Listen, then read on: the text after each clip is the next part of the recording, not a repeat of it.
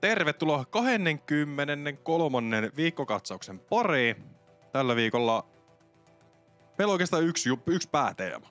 On Toni SM-kisa viikko. Kyllä. Iso viikko taas eessä kaikin puoliin. Pelaajat tätä myös varmasti odottanut kuumeisesti, että uusi mestari tällä viikolla kruunataan sunnuntaina ja kuka se isomman pystin nostaa, niin se on vielä mysteeri. Ensi sunnuntaina sen näkee. Just näin, mutta ennen kuin päästään laustajan tapahtumiin, niin käydään vähän läpi, että Estonia Openia, sitten Discraft Great Lake Openia. Ja ei siinä varmaan sen kummempaa. Meikällä on saanut muutettua. Kuten näkyy, niin täällä on uusi toimisto taustalla. Työmaa. Suosittelen muuttofirmaa kaikille. Lähtökohtaisesti en muuta enää ikinä pakettiautolla. Se, sä oot nyt viikon siellä remontoinut ja muuttanut, niin miltä se tuntuu istua No, uudessa niin. toimistossa? Niin, no viime torstaina tuli kamat tänne. Toissa sunnuntaina saatiin avaimet, niin onhan tää melkoinen työmaa ollut. Mutta kyllä tähän on hyvin kotiutunut ja ty- mitä eilen käytiin iltakävelyllä tuossa paikallisessa luonnossa, niin täällä on kyllä vaikka mitä. Löytyy kuntoportaita ja on baseball-kenttää, rugby-kenttää, niin kuin ihan tuossa lähihuudella. Löytyy- laji? No, vois vaihtaa. Ulkojäät löytyy. Keilausta. Siis täällä on niinku, täällä on puitteet kunnossa. Nyt on pakko kysyä, mihin sä muu... Tai sanotaan näin, että minne päin Suomeen sä muutit, kun siellä löytyy ulkojäätä tällä kesälläkin? Aa. ei siellä on kaukalo siis pystyssä edelleen. okay. joo, ei sitten Ei, ei ole jäitä enempää. vielä tässä Joo, kohtaa. Ei, ei, Ei tarvitse enempää paljasta. ei, ei, ei, ei, ei. Kyllä tämä ihan niin kuin sanotaan, että Helsingissä pysyttiin, mutta muutettiin vähän enemmän itään tällä kertaa. Et Arabia sai jäädä taakse ja nyt ollaan sitten, no metron varressa. Sen verran voidaan ehkä sanoa tässä kohtaa. Mutta tunnistajat tunnistaa tosta, että mitä, mitä puitteita on ympärillä, mikä on kaupunginosa. Ja ehkä meikäläisen Instagramista se on saattanut jossain kohtaa paljastua, mutta ei mun tarvitse sitä kaikille kertoa näin, näin videolla. Juuri näin. Mutta lähdetään etenemään. Eli Euroopan Pro Tourin neljäs osakilpailu Estonia Open Körvemaan Frisbee Golf Radalla pelattiin viime viikonloppuna. Ja vähän niin kuin me ennakoitiin. Eli että noin Euroopan Openin menestyjät, eli tässä kattaa käytännössä Anttila, hei, tai Anttila, Nieminen, Mäkelä, Lehtinen nelikko. Ei pärjäisi ihan hirveän hyvin, mutta sitten mennään, että Lehtinen voittaa, koska sille jää hampaankoloa. No eihän tämä nyt mennyt niin kuin me suunniteltiin. Ei. Ei mennyt ihan sillä lailla- no, no Mäkelähän ei osallistunut, pystynyt osallistumaan flunssan vuoksi ollenkaan tuonne kisoihin. Se joutui jättäytyy pois. Mutta Lauri Lehtinen oli ennakko mukainen, että johti kol- kaksi ekaa kierrosta kisaa ja sitten kolmannen puolen kierroksen puoleen väliinkin johti ja siellä Anttila sitten hyvän keskivaiheen kolmannen kierroksen vaiheella meni ohitte sitten, kun Laurilla vähän lähti offiin se tekeminen siinä kierroksella ja siinä pääsi ohi ja tiukka kisahan sitten loppuun asti tuli sitten kaverusten välillä. Joo, kyllä siinä mentiin loppuun saakka, että vähän niin kuin sanoit, niin kyllä se niin kuin Lehtisellä oli omissa käsissä. Ja ei sit vaan vikalla kierroksella enää natsannut, että siellä tuli vähän puttimissejä ja ei tarjonnut ehkä itselle niin paljon mahdollisuuksia. Ja sitten taas toisaalta Anttila tuli vaan kovalla kaasulla keskiosuudella läpi. Ei niin hirveästi ole tehtävissä. Mutta tosiaan Niklas Anttila voittoon, Lauri Lehtinen toinen. Ja tämä nyt oli oikeastaan selkeä, että tämä näiden kahden kamppailu tuli olee. Kolmas, Mikael Häme, pelasi 12 alle viimeisen kierroksen ja sillä nousi kolmanneksi. Eli muuten siellä olisi ollut vähän enemmänkin pelaajia tasoissa, mutta sieltä se taas jostain vaan tuli. Siellä se Hä- Mikael Hämeen bravuuri niin sanotusti tuli, että viimeisellä kierroksella otetaan ihan älytön kierros ja otetaan monta sijaa ylöspäin viimeisen kierroksen aikana. Mutta niin se kuuluukin. Sitten neljänneltä sieltä tuossa nyt ot- ottanut Öyvind Jarnes, Joona Heinänen, Henna Ruudna. Ja sitten se oli pitkällistä suomalaisia myöskin tämän jälkeen. Mutta ei varmaan Estonia Openista sen kummempaa. Naiset tuossa, että Heidilainen voitti. Ja kaksi päälle. Keiti Tätte kolmas kolme päälle. Ja siinähän Keitillä oli vielä johtoasema vikalle kierrokselle mentäessä. Ja Heidi otti avausväylälle, mutta tekis millä sanoa, että tuplabogi? Tai bogi. ja samaan aikaan kun Keiti pelasi sen baariin, Tupla, joo. niin siinä tavalla annettiin heti saumaa, että Keiti voi vaan kävellä voittoon. Mutta sitten Keitillä tuli, ilmeisesti tuliko paineet, mitä alkoi tapahtua, mutta putti missä ja alkoi sataa. Niin siinä sitten Heidi jossain kohtaa vaan pöristeli ohi ja käveli voittoon. Tai käveli voitto yhden heiton erolla, mutta näin niin kuin mielikuvallisesti, että kyllä se nyt vähän ehkä lahjoitettiinkin. No joo, en, en niin paljon seurannut tuota naisten osuutta tuossa viikonlopun aikana. Näin voi olla. Ainakin tuossa katoin nopeasti tilasta, niin täytteellä viimeisellä kerroksella alle 30 pinnaa puttiprosentti, niin kyllähän se kertoo siitä, että siellä on mm. vähän taisteltu sitä puttia vastaan. Toivottavasti korjaantuu. Sielläkin kuitenkin Viromaalla tänä viikolla on mestaruuskilpailut käynnissä samaan tapaan kuin täällä Suomessa. Ja sitten kolmantena Kristi Unt ja virolaisnainen. Neljäs Tinja Väisänen. Ja viides sitten Anneli Töglesmänistä. Pahoittelut, jos lausun nimen väärin. Ei jäädä siihen jumiin ja mennään Ei. Eteenpäin Amerikan maalle. Joo, siellä Michiganissa Toboganin frisbeegolf-radalla käytiin Discrafts Great Lakes Open. Huikea rata, ainakin näin niin kuin visuaalisesti. Mutta se, että mikä siinä radassa ehkä oli, niin kuin minkä kuuli live-lähetyksestä ja jälkilähetyksestä otettiin mainita, että se rata ei ole vaikea, mutta se rata on pitkä. Joo, että mä katsoin, että se oli visuaalisesti oikein kauniin näköinen ja korkeuseroja ja hienon näköisiä väyliä, mutta siinä on vähän samanlaista ongelmaa kuin tuossa mun lähiradalla ja äijänpellossa, että, että raffit oli aika mielenkiintoiset ja niin kuin sinne mennessä lostatakin muutamakin, joka vaikka oli kameraryhmä ja paljon Mhm. mm-hmm. spottereja paikalla, niin siellä mennessä tapahtua myös sellaisiakin asioita, mutta se on, raffi pitää olla iso ja pysy väylällä, niin ei huku kiekot. Et Niin toki siihenkin voisi menee. vaan OB laittaa, että ei tule sitten välttämättä niinku losteja. Ja sitten se voisi rankoa myöskin enemmän. Et sekin myös se tekisi tuosta radasta vaan vaikeamman kylmäviileisesti, kun sinne vaan tulisi raffien reunalle autit. Mutta Ja se on, tapa, tapahtui myös, että se meni vastakkain väyliin, niin jotkut Mm. heittivät paljon siellä vastakkaisilla väylillä ja silti ne oli sisällä, niin sekin on vähän Niin. kyseenalaista, että onko se Kyllä. frisbeegolfiin. Golfissaan ne on väylät aina avoimia toisellakin pelata, mutta sitten taas frisbeegolfissa on totuttu siihen, että väylä on niin kuin joku alue mm, ja sen sisällä pelataan, niin tuolla muutenkin, kuitenkin jollain väylällä pääsi jo toisellekin väylälle pelaa ja sit sieltä sai heittää kuitenkin ihan rauhassa. no toisaalta kävihän noin Euroopan Openissakin Macbethillä vika kiesi väylä 12-13. Joo. Mutta siinä on mettä kuitenkin välissä. Siinä ei- Niin no joo, ja ei sitten heitti sinne metsään niin. toisaalta, niin. No mutta periaatteessa vähän samantyyppinen keskustelu. Siinäkin kun olisi autti välissä, niin kato, koetapa sinne sitten mennä. Ei Niin, ihan kyllä. hirveästi mennyt.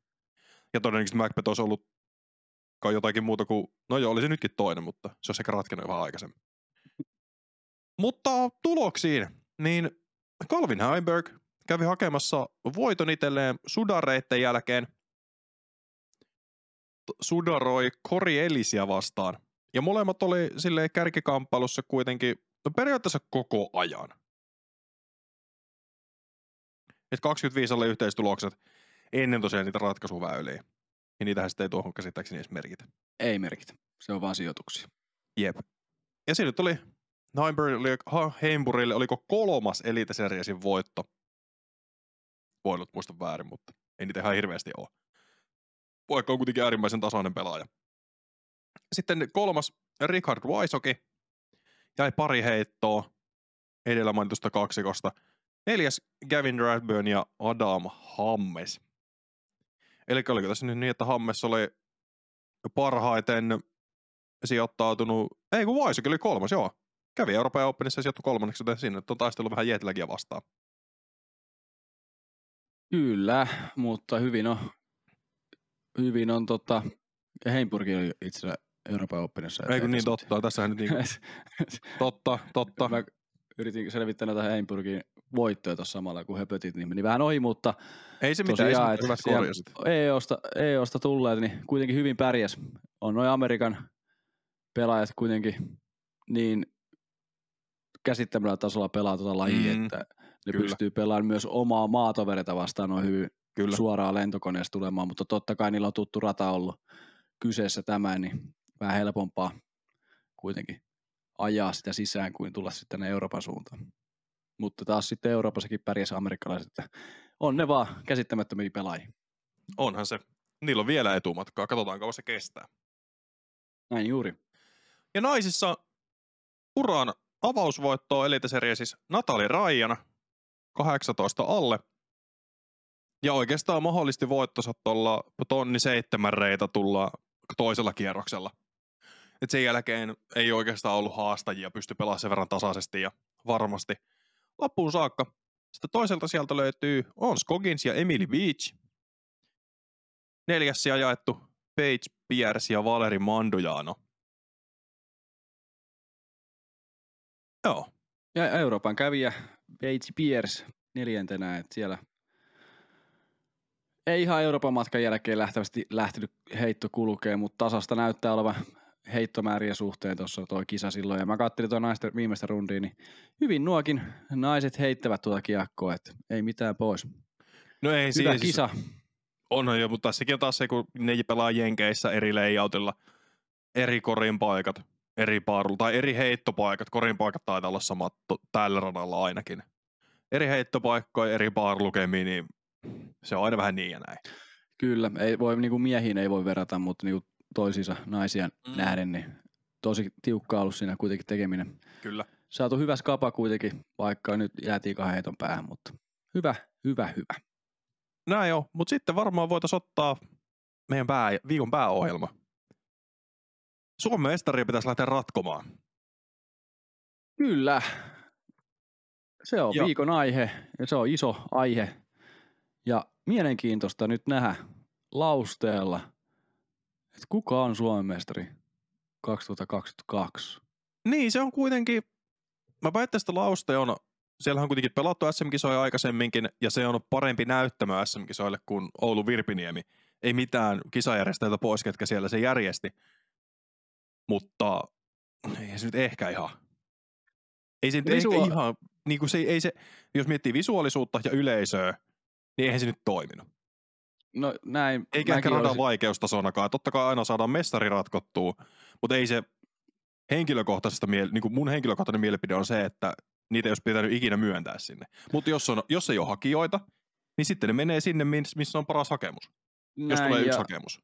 Kyllä, jos ei ole tarpeeksi hyviä hakemuksia, sanotaan Niin, näin, niin, niin. sitten se menee sille parhaimmalle. Ja mu, täytyy myöntää itsekin, että mieluummin mä katson ja itsekin heitän äh, frisbeegolfille tehdyllä nurmikkoalueella metsikössä. Ei tarvitse olla nurmikkoa, kaikki väylät, voi olla metsän puolellakin väyli, niin kuin lausteellakin, ja mä tykkään ainakin, aina ennen tykännyt lausteella tosi paljon heittää siellä, kun se on oikeasti niin kuin frisbeegolfille tehty, ja siellä on niin kuin kapeita Kyllä. väyliä nurmikolla ja leveitä väyliä nurmikolla, ja metsässä väyliä, ja välillä jaloissa roikkuu kyitä ja kaikkea, mutta Se on tosi Mut- monipuolinen rata, Joo. jos miettii näitä kahta SM-kisaa peräkkäin lyhyesti, niin Virpinimi oli aika yksulotteista. Se oli erilaista metsäränniä. Painosanalla metsäränniä ja pururataa. Siinä niin ne kaksi sanaa, millä tavalla voi kiteyttää mun mielestä Virpiniemen. ja siellä pystyy myös huijaamaan niitä väyliä siellä ylhäältä Niin. ja, ja tota,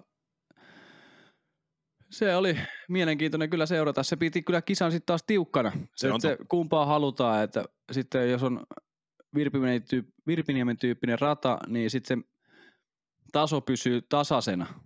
Et Niin. Tosi tiukka oli top 10 tota, kanssa viime vuonna, kun sitä siellä selosteltiin, niin ei tiennyt oikein kuka siellä niinku Kyllä. tulee voittamaan sen ja, ja loppuun asti pysy tosi tiukkana toi avoimen luokan pelaaminen siellä, mutta jännä nähdä, miten Laustella tapahtuu. Tänä vuonna on ollut aika tiukkoja kisoja, ihan sama mikä rata on ollut, niin se on pakka pysyä tiukkana EOta lukuun ottamatta Suomen maalla ja Euroopassa. Ja olihan se Mutta- EOssakin, jos, ei nyt, jos unohdetaan McMahon ja Macbeth, niin kyllähän se oli tasainen sen jälkeen. Oli, oli ja tota, ne- oli ihan eläimiä niin sanotusti siinä kohtaa, mutta jos palataan tänne SMiin, niin Mm. Mielenkiintoista nähdä, että toi Lauste, että se, siellä on nyt kaksi kertaa pelattu SM. Aikaisemmin vuonna 2010 ja 2016. Et miten aika on niinku tota Laustetta niinku syönyt tai miten se on kehittynyt tuossa vuosien saatossa. Et siellä on niinku kuitenkin kuusi vuotta edellisistä SMistä Laustella aika lailla samaa rataa pelataan nyttenkin kuin silloin, niin mielenkiintoista nähdä, miten tulostaso tulee ja kuinka niin kuin, tiukalle pakalle päästään silloin. Ehdottomasti, koska se mitä itse käynyt lausteen pelaamassa yhden kerran vesisateessa erittäin motivoituneena, niin onhan se nyt ihan käsittämättömän hieno kompleksi. Tosi hieno rata, mutta en ole kyllä nyt ihan varma sitten siitä, että niin kuin sanoit, että siitä on kuusi vuotta edellisen kerran, kun siellä on pelattu SM-kisoja, niin saa nähdä, miten se toimii. Kyllä Voi sanoisin, toimii että tosi hyvin. Todennäköisesti, koska onhan se nyt niin kuin yksi Suomen parhaista radoista. on. Ja mä oon aina tykännyt lausteesta ja aina sanoisin, että se on yksi Suomen parhaimmista radoista. Ja on se, kyllä se kestää aikaa se rata. Sama kuin Tali, että se on yksi Suomen Mm. legendaarimmista paikoista, niin kyllä se kestää aikaa ja pelaajien on kiva tulla sinne, tietää mihin tulee ja sillä, että kaikki tykkää varmasti pelata siellä ja siitäkin. No siellä pelattiin, no mä nyt tässä katoin nopeasti, niin Piirosen voittotulos vuonna 2016 oli 21 alle. Nopean matikan perusteella. Ja sillä arviolta kierrosreitingin keskiarvo tuossa tonni 25 tonni 30 välissä. Mutta mietitään tuossa kuudes vuodessa, niin pelaajien tasokin on noussut Kyllä. aika paljon siitä. Niin, siitä mutta kohta, nyt oli siitä kohta, tavallaan kyllä, juu. tämmöinen enemmänkin, että mitä me voidaan, voidaan ehkä odottaa. Koska jos silloin pelattu 21 alle, rata on melko sama, niin todennäköisesti voittotuloksen pitäisi pyöriä sinne 30. Sinne se menee luultavammin lähelle. Mutta voidaan kohta käydä sitä enemmän Mm. läpi tota rataa sun muuta ja minne Mutta sulla päästään. on no, täällä, haluatko sä nyt ottaa tämmöisen lyhyen historiaosuuden tässä kohtaa? Joo, voin ottaa. Voin ottaa. Niin kuin frisbeegolfin niin kuin SMien historiasta sillä että niin kuin frisbeegolf-liiton alaisia kilpailuja on järjestetty 98 vuodesta lähtien. Avoimessa luokassa niin kuin jaettu SM-tittelit tuosta 1998 lähtien ja naisista vuodesta 1999 lähtien. En tiedä mikä tähän on syynä, sitä en löytänyt, yritin etsiä, mutta en tiedä.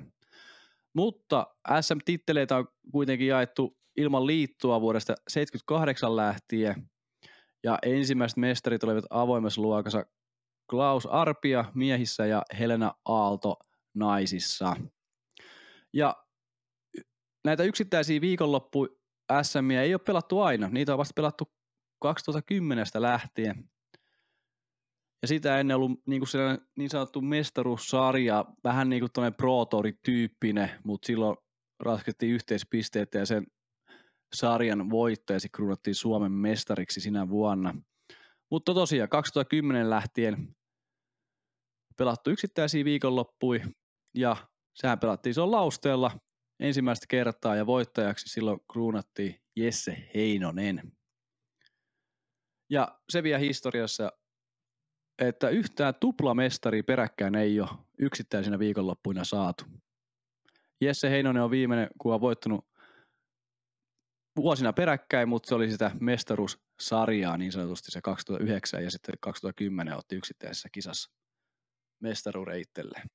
Tossahan on käynyt kyllä Koivulla melko lähellä aikanaan, että siinä Siellä- on kuitenkin 2013 voitettu, 2014 toinen, 2015 voitettu. Että se meritoloppila SM-kisat pykälä ohi, niin siinä olisi kolme kertaa peräkkäin voinut olla mahdollisuus napsasta.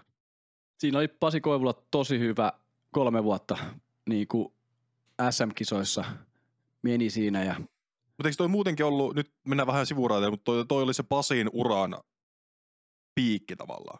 on tähän asti ollut ja se oli niinku piikissä siinä kohtaa ja kyllä. Koska mä Eli muistin, että kun mä aloitin pelaa tuolloin 13, niin Pasi oli silloin tavallaan se pelaaja, ketä katsottiin Suomessa. Juuri näin. Se oli silloin ihan huipputähti Suomen maalla.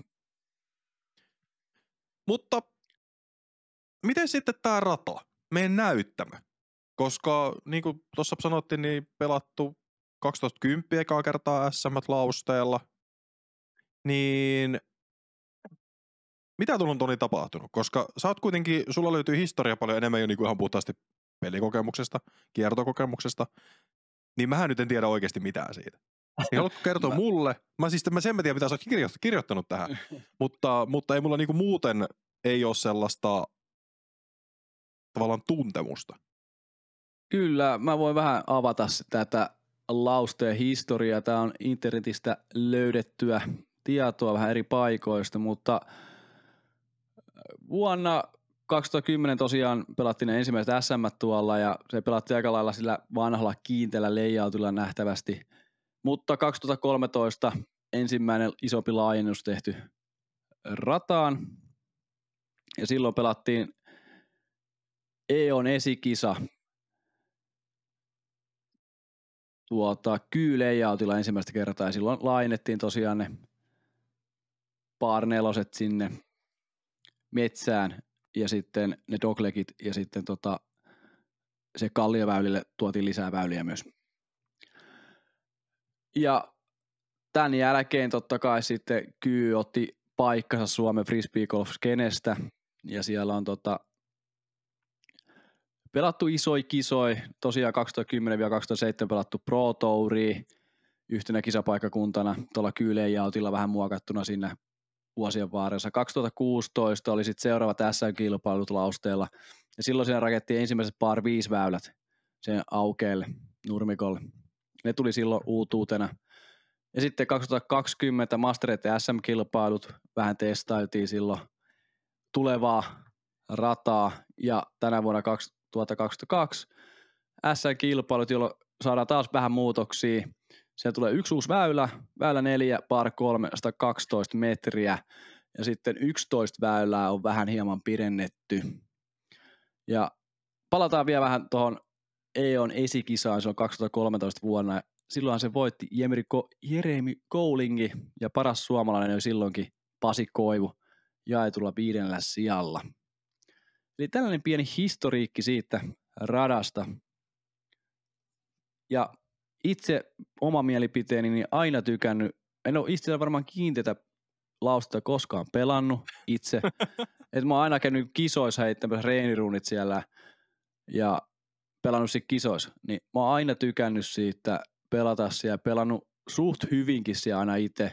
Nyt en ole SMissä osallisena, mutta kuitenkin niin se on niin legendaarinen paikka ja mä tykkään siitä, mitä on kuullut, pelaajat arvostaa tosi paljon lausteen rataa ja onneksi se on tässä Suomen frisbee skenessä todella hyvä rata ja nyt se on parhaimmalla paikalla eli SM-kisan näyttämöllä.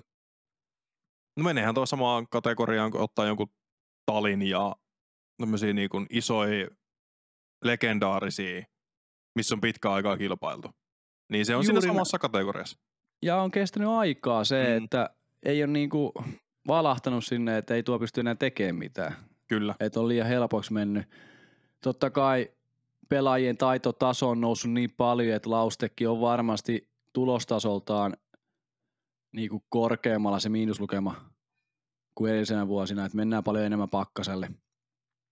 Mutta se on taas pelaajien hyvyyttä. Pitää mm. muistaa se, että meidän pelaajat taso on tällä hetkellä niin hyvä ja tasainen, että se tekee myös siitä laustesta mahdollisesti helpompaa tuntuisen kuin ennen, että pelaajat saavat näyttämään sen helpolta. Noin meidän huippupelaajat pystyy heittämään vaikealla kerran ihan älyttömiä tuloksia. Just näin. No, tuo rataprofiili, kun sä puhuit, että sä oot pelannut sitä kyylejauttia, niin miten se pelaa sun mielestä? Koska mä oon pelannut sen kiinteen pari vuotta sitten. Niin kun sekin tavallaan tuntui jo silleen, että okei, että kyllä tämäkin puree.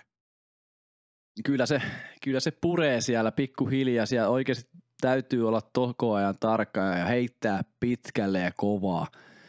Pitää kiekkojen kulmat kontrollissa. Siellä on muutama lyhyempi väylä, mutta niissäkin se oma pikku kikkaansa sitten, että siinäkään ei saa herpaantua. Niin sanottuja väliväyliä, rytmittäviä väyliä siellä. Mutta kyllä tuo niin kuin vaan tarvii sitä, niin kuin sanoin äsken, niin pituutta ja tarkkuutta. Ja sitten kun sä pääsit siihen paikalle, sun pitää oikeasti ottaa se pöydi tai paari siitä putilla, jos sä oot sellaisessa paikassa, et voi niin kuin jättää ottamat sitä. Et siellä on muutama hankala koripaikka, esimerkiksi kutone, 18, 13, nopeasti tulee mieleen, ne on vähän rinteessä siinä, ja on totta kai 15, sekin on rinteessä. Ja siellä on niinku vaikeat paikkoja, niin jos väylissä on aina joku pikku kikka, mikä pitää tietää myös. Jos käydään nyt nopeasti läpi ykkönen ainakin ennen ollut sellainen tosi haastava aloitusväylä, osua sellaiseen puuväliin ja ampua siitä 130 metrinen ylämäkeen, älyttömän jyrkkää ylämäkeen, korjoo siellä kummun päällä, aivan älytön avausväylä, niin kuin hieno. Sitten kakkosväylä, iso hysse oikealta kädeltä. Sitten kolmosessa on se pikku kikkaja. Sun pitää heittää sen antsa kämmen, mikä palauttaa. Aika lyhyt väylä, pitää olla tatsissa se heitto. Nelosväylästä nyt ei ihan varmuutta, minkälainen se on. Se tulee tuohon vanhan nelosen puoleen väliin vähän rinteeseen. Tämä on se uusi väylä. En ole ihan tarkka tiedä, miten se pelataan ja minkä näköinen se on. En ole käynyt nyt paikalla. Ja sitten toi väylä 5, siinä tarvii, heitetään niinku, vähän niin kuin autin sivusta, auti yli, puitten väliin. Tosi tarkkana pitää olla avauksien kanssa ja varsin, varmaan, varmaan, myös lähärin kanssa pitää olla tarkku. Mutta sitten ensimmäinen niinku, se on niinku oikeasti kutosväylä, tarkka väylä. Pitää olla tatsissa kämmeheitto. Se pitää heittää kämme. Se on aika pakotettu kämme. Rystylä voi lentää pitkäksi. Mutta sitten seiska, kuolemanlaaksoväylä. Voi tapahtua ihan mitä vaan. Kolmose, kakkosiakin on nähty, mutta kolmosesta eteenpäin voi olla ihan mitä vaan. Voi olla ysei kymppeekin taulussa. Sitten päästään metsälenkille, kaksi doglegia, vastakkaisiin suuntiin, omat kikkansa, suorat heitot. Voi Eaglet ottaa molempia, on nähty videolla. Väinö Mäkelä on Eaglettänyt tällä muutama väylä. Ja sitten kymppiväylä taas alamäkeen, pikku tatsi, 11 metsässä ulos. Siinäkin on, kikkansa pitää heittää tosi raju antsaa siinä aloitusheitolla ja sen jälkeen sinne metsän keskelle. Tätä on vähän kori viety pidemmälle. Sieltä nurmikolla heittää sinne metsän kesken, niin ettei se näe välttämättä koriin. Sitten 12 väylä, osu ränni avoimelle. Ei ole kaikista helpoin väylä. 13 rinteessä, rolleriväylä luultavammin tulee olemaan. Sitten nämä par vitoset nurmikolle 14. Nämä on iikletettävissä oli väyli, jos oikein onnistaa. Ja 15 väylä. Mutta sitten tulee nämä ratkaisuväylille mun mielestä 16, 17, 18. Näissä ruvetaan ratkoa, että osuko väli. 16 alamäkeen metsään, putteri, midari, väylä, todella vaikea. Voi osua kiki, tai niinku osumalla tosi pahan paikkaa. Sitten 17, se on oikeasti väli joku metri sitä koko matkan sinne ojalle asti ja sen jälkeen aukeaa. Mutta 17 on nähty Holari jossain kisossa. Lassi Hakulinen on heittänyt Holarin tällä väylällä aikoinaan. Kauhea huuto, erikoinen väylä ottaa Holari, voi myöntää. Ja sitten väylä 18 kummulle heitto, niin kyllä tuossa niin noin kolme viimeistä väylää, siellä ratkotaan sitten sitä pään kestävyyttä ja että kuka se Suomen mestari on. Että ei voi antaa tällä radalla yhtään ajatusta sille, että mä oon mestari, koska sitten rupeaa au, noin autit paukkuu saman tien ja heitot lähtee ihan mihin sattuu. Mä olin just tässä, ennen kuin puhutaan ratkaisuväylistä, niin olin miettinyt, että okei, nyt mä kysyn sulta, että mikä on sitten, missä ratkotaan mestari. Mutta selkeästi ne on noin niin kuin 16, 17, 18. Ilmeisesti. Siellä voi oikeasti tapahtua ihan mitä vaan. Sä voit ottaa noin kaikki pokit ja, tai pöydit. Että se niinku, siellä voi tulla niinku neljänkin heittoa erotus tai kolme heittoa erotus noilla väylillä. Et siinä pitää olla tarkkana tosiaan. Ja sitten tuolla 17 voi tulla tuplakin aika helposti. Siihen heitä driverilla täysiä ensimmäisiin puihin, mikä on kolme metrin päässä, niin saat 50 metriä tuo vasemmalla ja oikealla sen jälkeen. Siellä, sieltä ei ole ainakaan aikaisempina vuosina ollut mitään niin kuin, oikoreittiä pois, että siellä niin kuin, joutuu heittämään vieläkin umpimettässä.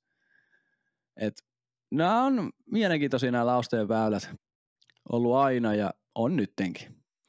Eli voisiko tässä ää, lainata Juho Rantalaihon kommenttia, että sillä hetkellä, kun olet tyytyväinen peliin ja luulet voittavasi kyyn, se hyökkää pahiten kyyn paras puolustus on hyökkäys. Et koskaan voi olla liian varovainen tämän radan kanssa. Juuri näin. Ja tuolla ei oikein noita avauksiakaan voi seiftailla kierroksen aikana, jos et saa niitä reenaillut, koska puteilla mä oon sitä mieltä, että safety ei pysty oikein tekemään muuta kuin lähäreillä ja puteilla tai sitten pelastusheitoilla, että et lähde pelaa yli hölmöä, sanotaanko näin. Mm. Et avauksilla oikein, niin en lähti safetailemaan tuo kyyn layoutilla missään kohtaa, jos et ole reenannut niitä. Selvä. No, mm, mitä mennäänkö sitten eteenpäin? Onko sulla radasta vielä jotakin? Koska No, sä, oot tämmönen, ra- nyt- sä oot tämmönen meidän ratamies. ratamies, ei mulla nyt oikein ei sillä lailla ihmeempiä, mutta Riveri tuo joutuu heittämään aika paljon noilla avauksilla.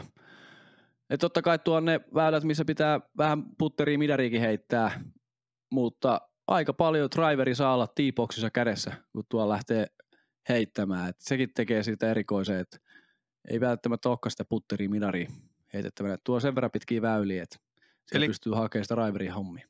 Joo, no minkä tyyppinen pelaaja tuolla pärjää?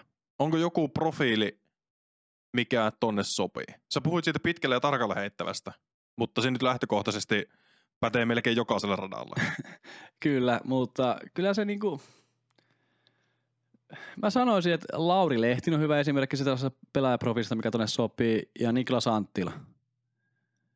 Et niillä on niinku heitto pituus ja tarkkuus tällä hetkellä ollut sellainen sitä luokkaa, että ne vois pärjätä tuolla radalla. Tää se pelaajaprofiili, totta kai on siellä Mäkelää, Niemistä, tällaista, mutta noin kaksi nimeä kuitenkin on niinku pakettina aivan Mm. täydellisiä mun mielestä tonne radalla.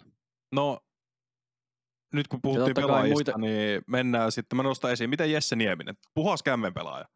Pystyykö tuolla radalla pärjäämään puhas kämmen pelaaja? Pystyy. Tuolla kuitenkin kämmenelläkin noita väyliä pystyy pelaamaan yhtä hyvin kuin rystypuolella. Jos puhutaan oikein, niin kuin Mm. Noi avaukset ei oikein, niin, mun mielestä millään väylällä noi avaukset tai lähärit ei ole sellaisia, että eikö niitä pystyisi pelaamaan molemmin puolin. Totta kai poikkeuksia voi olla, mutta sitten joku korvaa, joku väylä sit korvaa sen pakotetun toisen puolen. Et aika hyvin mun mielestä voisi pärjätä ja Jesse Niemisellä on taas sitten se kämmen ö, variaatiot niin isoja, että se pystyy korvaamaan sen hei, niin sanotun he, heikko, heikkonsa kämmenensä pois sieltä. Sillä on, kä, ry, tai siis rystyn anteeksi, sillä on se rysty, mutta se ei halua käyttää, se ei luota siihen nähtävästi tällä kaudella enää luottanut tyynen jälkeen, mitä ollaan seurattu. Mutta totta kai myös Mäkelä. Sitten jotain tällaisia pelaajia, mitä pitää vielä nostaa, mikä voisi pärjätä, Heinänen, Hyytiäinen, Kuaksa, Mäkelä, mitä näitä nyt on. Että tollaisia niin ton tyyppisiä pelaajaprofiileja luultavasti tuo laustalla tulee Mm. pärjäämään. No aikaisemmin tosiaan tuossa puhuttiin vähän sille historiasta, mutta viime vuonna Väinö Mäkelä voitti ekan Suomen mestaruutensa jahannut sitä jo vuosia Virpiniemessä. Sitä edellisenä vuonna Anttila Sipoossa, sitten Wikström Keuruulla, Leo Piironen Tampereella, Seppo Paju Hyvinkäällä ja tosiaan Piironen sitten Lausteella. Voittanut 2016 tulee Koivu, Stur, Koivu, Piironen, Paju, Heinonen. Näin järjestyksessä. Ja no naisista, hetkonen, tossa.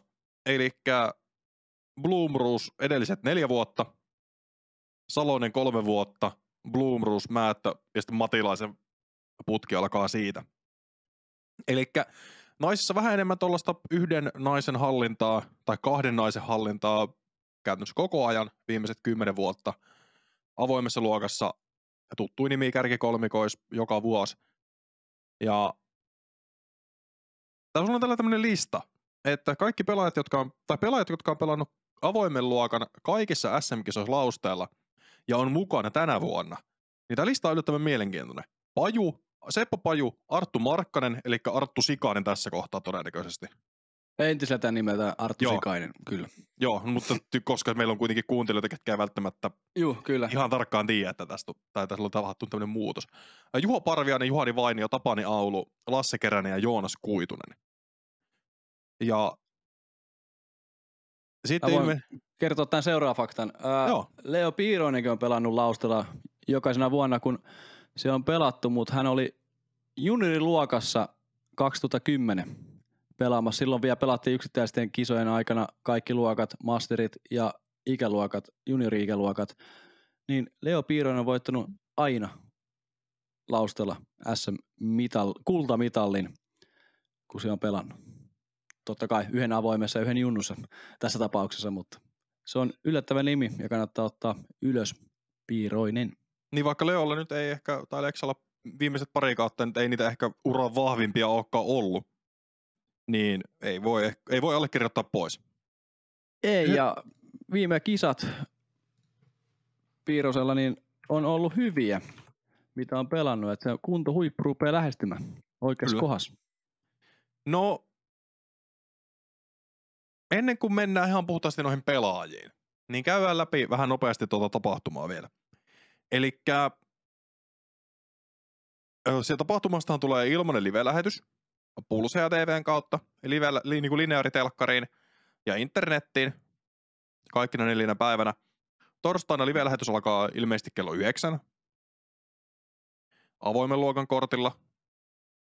Sieltä löytyy Antilla Davidson Saviniemi Hongisto, ja naiset tulee ilmeisestikin perään jossain kohtaa Engström, Salonen, Mäkelä, Laine. Ja sittenhän siellä muuttui tämä lippujen myynti. Näin viikkoa ennen tapahtumaa, mutta se on ihan ok, että se kuitenkin selkeytettiin. Koska aikaisempi oli vähän haastava ymmärtää, niin nyt se on aika simppeli. Eli on myytävissä erillinen aluelippu. Se oikeuttaa kaikille yleisöalueille, kisakeskukseen ja seuraamaan kaikkia kortteja, pois lukien kärkikortit. Se maksaa 6 euroa päivässä. Ja MP on kärki maksaa 11 euroa ja FP on kärki 6 euroa. Mutta nyt mulla tuli vieläkin kysymys tästä. Tuli nyt mieleen. Koska Mä... MP on korki maksaa, kor, kärkikortti maksaa 11 euroa, ihan ok. Mutta FP on kärkikortti maksaa saman verran kuin yleisöväyliä, tai niinku tuo aluelippu. Niin sun kannattaa ostaa käytännössä suoraan tuo FP on lippu, vaikka sä menisit edes katsomaan sitä. Mutta jos sä haluat mennä katsomaan, niin sä pääset. Koska se maksaa saman verran. No näin, tästä voi tulkita. Ja, ja MP on kärkikortti, tai niinku, ja sitten tuli toinen kysymys mieleen. Että jos tule, tuleekin semmoinen fiilis kesken päivän, että mä haluan mennä katsomaan avoimen luokan kärkikorttia, niin miten mä saan sen järjestettyä? Pitääkö musta 11 euron lippu lippu.fistä, sitten mennään jonnekin infotiskiin näyttää, että hei, tossa on tuo lippu, vai voinko mä ostaa sen sieltä erikseen 5 euro lisämaksulla, jolloin se lipun kokonaisinta menee 11 euroa, vai pitääkö maksaa 11 euroa vielä lisäksi, jolloin se on 17 euroa? Mä en tiedä. Mä en, en tiedä. Ei, mutta siis mulle tuli tämmöisiä, nyt, nyt kun tätä luki tässä ääneen, niin tuli muutama hyvä kysymys mieleen. Joo, ja me ollaan niinku kirjoitettu kyllä ja silloin ei tullut, nyt tuli, kun luki ääneen, niin, niin tuli näitä kysymykset mieleen. Ja tosi siis mielenkiintoista nähdä, miten tämäkin toimii. Ö, otettu iso riski sen takia, että myydään lippuja tälle ja saadaan totta kai sitä yleisömassaa vähän hajannettua, hajannettua sinne alueelle sun muuta. Mutta taas sitten, että otettiinko liian iso pala, että otettiin kaikki saman tien. Koska sitten se voi olla niitä alkupään kisailijoilta pois se kokemus, että se olisi yleisöä. Koska välttämättä ne juniorit, mikä normaalisti tulisi ilmaiselle kierrokselle tonne katsomaan, mm. niin tuleeko ne neljänä päivänä katsomaan joka päivä sinne vaikka aamusta iltaan, kun se maksaa 6 euroa päivä? Niin, se, niin ei välttämättä. Siis tämä on vain tällainen niin kuin pohdinta. Niin. Ja sitten se kokemus on myös pelaajilta pois, ehkä katsojiltakin. Kaikki ei välttämättä lähde, mutta totta kai se on tarkoituskin, että sinne ihan kaikkea ei tuu. Tai niin kuin, sitten saadaan sitä yleisömassaa vähän pienemmäksi, tai ainakin saadaan rahat pois siitä, jos siitä tulee väkeä. Ja taas toisaalta sen ymmärtää siinä mielessä täysin, koska tuolla ei ole parkkitilaa, niin sisältyy se bussikuljetus, bussikuljetus Skanssin kauppakeskukselta, jota menee oliko 20 minuutin välein non-stoppina koko päivä. Eli siltä sä pääset sinne kyllä varmasti ja sä pääset sieltä varmasti pois. Se ei ole mikään ongelma. Siis mutta... Täytyy muistaa historiasta, jos palata vähän aikaa historiaan, niin joka vuosi SMissä on joku uusi juttu, mikä mm. jakaa mielipiteitä tosi paljon, mutta sitten kuitenkin, kun se sm viikko on tullut ja se on toiminut, ja mä toivon, että tämäkin homma toimii. Siis ei siis, mä en sitä, vaan sitä, että just, että se toimii oikealla tavalla ja saadaan hyvä viikko lopetus tähän hommaan, että kaikki toimii kunnolla. Siis joo, ja ehdottomasti mä oon sitä mieltä, että tuonne tarvii pääsymaksun. Koska Kyllä, se, tar- se tarjoaa tukea järjestävälle organisaatiolle todella paljon niiden kulujen kattamiseen. Sä voit jopa mahdollistaa vapaaehtoisille, ketkä kuitenkin tapahtuma järjestää, niin pykälän paremmat oltavat, ehkä sä voit kattaa, koska se on kuitenkin seuralle, mä en tiedä yhtään miten iso kuluerä tuo on, mutta todennäköisesti puhutaan tuhansista. mutta monista kuin tuhansista, niin siitä en tiedä. Koska se on kuitenkin neljä päivää, siellä on alettu raksaamaan jo, no eilen oli vissiin ekat harkkakierrokset toissa päivänä. Maanantaina aukesi rata. Niin, eli se on käytössä alettu raksaamaan sunnuntain tai lauantain tai jopa No. aikaisemmin. Niin siinä on On mennyt sitä- vapareilta niinku tu- satoja tunteja niinku kokonaisuudessaan. Niin, ja sitten kun sen tulee kul- bussikuljetukset kaikki, niin se ei ole ihan hirveän kevyt homma. Ja, mutta se on toisaalta sen takia siellä on yhteistyökumppaneita, Discmania, Scanssi, YM. Mutta siis mun puolesta ihan hyvin, siis toi summa on edelleen aivan naurettava halpa. Ja maksaisin On. mielelläni, jos, jos niin kun olisin menossa. En vielä tiedä, onko menossa. Mutta jos sinne pitäisi mennä, niin ei mulla ole mitään ongelmaa maksaa tuota. Juuri näin, ja sit Ja se tuo Tää sitä on- kulttuuria, mihin mä olin just tulossa. Et mä en tiedä, oliko se menossa siihen, mutta mä oon menossa. Koska se kulttuuri siitä, että me ollaan laji, tai frisbeegolf on laji, jossa on totuttu, että kaikki on ilmasta. Oliko se ratamaksuista, live-lähetyksistä, tapahtumista, mistä tahansa, niin on totuttu, että mikään ei maksa mitään. Sä maksat pelkistä varusteista, ja varusteetkin on käytännössä ilmaisia. No joo, ennen maksoi Stardessut 15,90, mutta siitä on 10 vuotta kohta. Nyt se maksaa sen 19,90 tai jotain. En tiedä, mitä Dessut maksaa, kun en heitä niitä. Mutta siis jotain niinku 20 kulmilla. Sitten jotkut erikoisjulkaistut voi maksaa 30, 40. No, inflaatio. Raha-arvo Mhm. nousee, laskee. Mm, mm. Markkinatalous. Hinnat nousee, hinnat laskee. Ei sillä hirveästi voi mitään. Ja sitten, kun tällä on tämmöinen muutos, niin no Jussi näytti EM-kisoissa, vippaketti. Varmasti täydellinen menestys niille. Ne demos sen nyt, ja uskoisin, että ensi vuonna, kun Euroopan Open tulee takas, niin se tuodaan vielä laajemmin käyttöön. Todennäköisesti huomattavasti paljon vietynä eteenpäin, se voi maksaa enemmän, mutta se myydään silti loppuun piste. Sitten jos Tampere saa SM-kisat, tai Suomi saa, miten tämä nyt pitäisi muotoillakaan vuodelle 2024, MM-kisat. Niin, MM-kisat sitä tarkoitan justiinsa, niin sitten se on vielä laajemmin siellä käytössä. Sitten se Siis- tavallaan se, niin kuin nyt tässä rakennetaan sitä polkua siihen, että kisainfra voi oikeasti olla jossain kohtaa maailman huippua. Niin kuin siinä mielessä sillä sä voit mahdollistaa sillä asioita yleisölle, staffille, pelaajille. Juuri näin, ja mä oon siis samaa mieltä, että tää on, tää on hyvä, tää on hyvä. Mutta se, että miten se toimii ekana vuonna, niin siitä ei vielä niin kuin, haetaan varmasti niitä linjoja kaikkien puolesta, eli Kyllä. organisaatio ja pelaajien ja katsojien ja totutaan kummallakin puolella, eli katsojan ja niin kuin järjestävä organisaatio ja katsotaan. Toivottavasti jää myös tuleville vuosille ja ottaa tuulta alle ja eikä vähennä sitä yleisömassaa kuitenkaan, että kaikki tulisi paikalle katsomaan frisbee-golfia, vaikka se vähän maksaisikin. Just näin. Mä oon ihan samaa mieltä. Mutta sit voitaisiin varmaankin siirtyä näihin, ketkä meidän mielestä voisi olla niitä voittajasuosikkeja ja niitä mahdollisia menestyjiä. Me tuossa aluksi nimettiin, hyvä, mulla on tässä, meillä on tässä statistiikka, meillä on yhtään keskustelua, miten ne käydään läpi, mutta mä otan tästä luodin ja lähden käymään tätä. Eli me nyt nimettiin tuossa alkuun, että siellä oli niinku semmoisia pelaajaprofiileita, ketkä vois voittaa, niin Lehtinen Anttila kaksikko. Ja ne on meidän molempien kirjoissa ne kaksi, ketkä tämän tulee voittaa. Tai se voittaja tulee 95 prosenttisesti jompikumpi näistä sen voittaa. Koska ne on ollut kauden kaksi tasaisinta pelaajaa ja kaksi parasta pelaajaa. Ja tossakin kun käytiin läpi pelaajien kärkirat, tai pe- pelaajien ratingia niin kuin näin parhaista kisoista, niin siellä se pyörii siellä tonni 30 päälle keskiarvolta. Sitten Laurilla huippu tonni 54 tyyne, ei, tonni 53 tyynestä, mutta sitten siellä on Estonia Openissa viime viikonloppuun tonni 30, Euroopan Open tonni 29, sitten tulee tyyni, ja Lehtisellä toisaalta sama Euroopan Open tonni 41, tyyni tonni 37, Estonia Open tonni 34. Kukaan muu ei pääse lähellekään. Tai niinku siis, okei okay, pääsee lähelle, mutta ei ihan samalla tavalla. Nämä on mun kirjoissa ne kaksi kärkihevosta.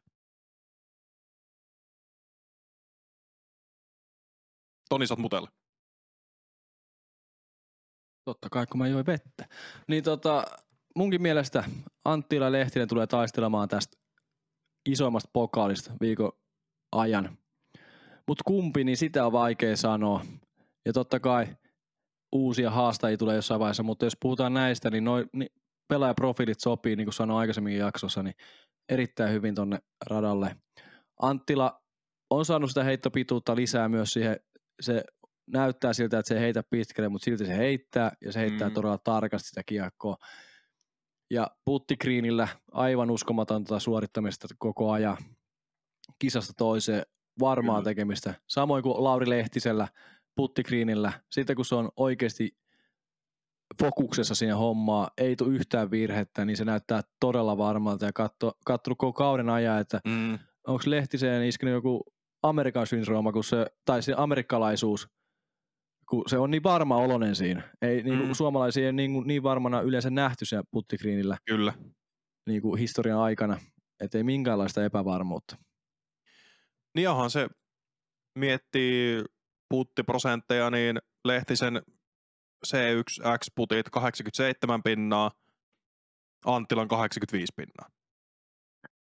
Niin, he on selkeästi kaksi parasta suomalaista puttikriinillä. Ja ehkä se, mikä erottaa tässä kohtaa nämä kaksi toisistaan, on pääpeli. Tai niin kuin se, että missä se suurin ero tulee Niklaksen ja Lauri välillä, koska he on molemmat tosi kokonaisvaltaisia pelaajia. Kummankaan vahvuus lainausmerkissä ei ole heittopituus, mutta he heittää tarkalleen ja pitkästi, joka riittää. Koska Lauste ei ole semmoinen maksimidista sen pommitushyökkäysrata. Niin, ei ole, ja... Sitten mä tähän nyt nostan tavallaan öö, tämän vuoden majorit. Euroopan Open, Lauri Lehtinen 11, tonni 29 keskiarvolla. Champions Cup 51. tonni 13 keskiarvolla. Niklas Anttila samat. Oli neljäs Euroopan Openissa tonni 41, Champions Cupissa 13, tonni 35. Ja kuten muistetaan, niin Anttilalta on Suomen mestaruus, Euroopan mestaruus. Et sieltä löytyy meriittejä, sieltä löytyy kokemusta voittamisesta, joka yleensä poikii voittamista. Niin ja nyt nähtiin Estonia Openissa. Lehtisellä ei ihan kestänyt ehkä pää siinä lopussa. En tiedä mikä siinä tuli, mutta sillä tuli niitä puttimissa ja heitto ei ehkä ihan kulkenut niin kuin ekalla kahdella kierroksella. Että se vähän sakkas. Niin mä veikkaan, että se on puhtaasti jotain henkisen puolen juttuja. Koska eihän se, me kaikki tiedämme, että Lauri on erittäin hyvä pelaaja. Niin se, se tuskin ollut mitään vammaa. En usko, ja nämä on niin niin kuin Anttila Lehtinen on niin hyviä puttaajia, että se on sitten päästä sisäisistä ajatuksista kiinni sit se homma, mikä siinä lopputulos on. Että tekniikallisesti nämä on samalla tasolla putissa. Kyllä. Ja tuossa kävi heittämässä viikolla frisbee golf kiekkoja tuolla radalla, niin mä jollekin sanoin äh, Estonia Openin aikana, kun se oli kesken, mä sanoin, että Estonia Openin voittaja ei tule voittamaan SM mä en tiedä mistä tämä tuli tämä niinku sisäinen, vaan niinku sellainen niinku ajatus tuli yhtäkkiä vaan päähän, että mm. näin se vaan on jotenkin. Niin nyt Anttila voitti sen, niin katsotaan, onko sitten Lehtisen vuoro ottaa SM tosta. Mutta toisaalta niinhän me sanottiin viime viikollakin, että ne, ketkä pärjäs Euroopan Openissa, ei pärjää täällä, mutta paras suomalainen oli paras suomalainen myös Viromaalla. Kyllä, kyllä. Ja Anttilalla voi jatkua tämä putki vielä tonne SMinkin ja on se Anttila vaan niin, kuin niin kova kilpailija, että kyllä se aikamoinen mestari saa olla, kun sitä lähtee haastaa. Ja Lehtisellä on mun mielestä eväät siihen tällä kaudella ollut, että haastaa tuota Anttilan heittämistä ja pelitaitoja. Kyllä. No nostetaan kolmas nimi vielä tilastojen valossa tähän. Väinö Mäkelä viime vuoden Suomen mestari. Vähän ehkä pakko nostaa, puhtaasti jo senkin takia. Niin tämä on ollut Vänelle aika vaikea kaus. Et siellä niin kuin näistä kärkis ei ole ensinnäkään voittanut ensimmäistäkään kilpailua, missä on pelannut, ei ole ollut edes toinen. Kauden paras sijoitus on ollut kolmas Dynamic Discs Openissa keväällä. Tonni 34 reitattu yhteen niin kuin keskiarvolta. Sitten viides Nokia Openissa ja Sulas. Toki, no Sula nyt on elite niin kuin mutta se oli jenkkejä. Se oli Väinöltä yksi kauden ehjimmistä ja parhaista kisoista. Euroopan Open, samaa tarinaa ehkä kauden ja ehjin paras kisa. Tonni 35 reitattu. Että, ja toki Vänen kevät nyt meni ehkä hieman sen loukin kanssa. Pohjois-Amerikan reissu ei lähtenyt käyntiin niin kuin piti, mutta on sen jälkeen kyllä valikoinut aika tarkkaan, mitä kilpailee. On koettanut saada silleen, että pysyy kisarutiini päällä, mutta ei ehkä rasita itseään, että lähtee kaikkialle, niin kuin vaikka Lehtinen. Mä väitän, että heidän niin kisakierrosten ero on öö, puolet. Että Väinöllä on puolet vähemmän kierroksia kuin Lehtisellä kauden lopussa. No voi olla tämäkin mahdollista ja Väinöstä pitää, tai Mäkelän Väinöstä pitää sanoa se, että hänellä on ollut aika nousujohteesta se nyt viime ajat toi pelaaminen. Et onko jopa reeneissä sun muissa, totta kai syksyllä on vielä MM ja USDGC, mutta onko reeniohjelmassa lukee SM-kisan kohdalla, että siellä pitää olla kuntopiikki ja vähän vaikuttaisi siltä, että se on koko ajan menty siihen suuntaan, että Mäkelän Väinö on tikissä SM-viikolla ja se näyttäisi nyt siltä. Onneksi toi pieni flunssa oli viime viikon ja jätti sen takia tosiaan Estonia Openin välistä. Onneksi näin, ettei tullut tälle viikolle. Mä uskon, että Väinö Mäkelä kyllä haastaa tuota kaksikkoa, mistä äsken puhuttiin. Mutta tässä on pieni mutta. Öö, viimeksi kotipaikkakunnalla voittanut pelaaja on Pasi Koivu 2015. Mun mielestä asui silloin Lahes. Vaikka Heinolasta on kotoisin, niin asu Lahessa. Niin sitten aika kauan aikaa, kun kotipaikkakunnalla on voitettu mestaruus. Joo, ei se ihan ehkä se itsestäänselviä ole. Ja tokihan tässä nyt jos katsoo niin tilastojakin, niin onhan niin kuin Väinöllä, niin kuin sanoit, niin se on nousujohteesta. Et siellä on ehkä saatu, ja siitä jotenkin, mitä Väinö itse on viestinyt sosiaalisessa mediassa, niin siitä huokuu vähän erilainen itseluottamus kuin alkukaudesta.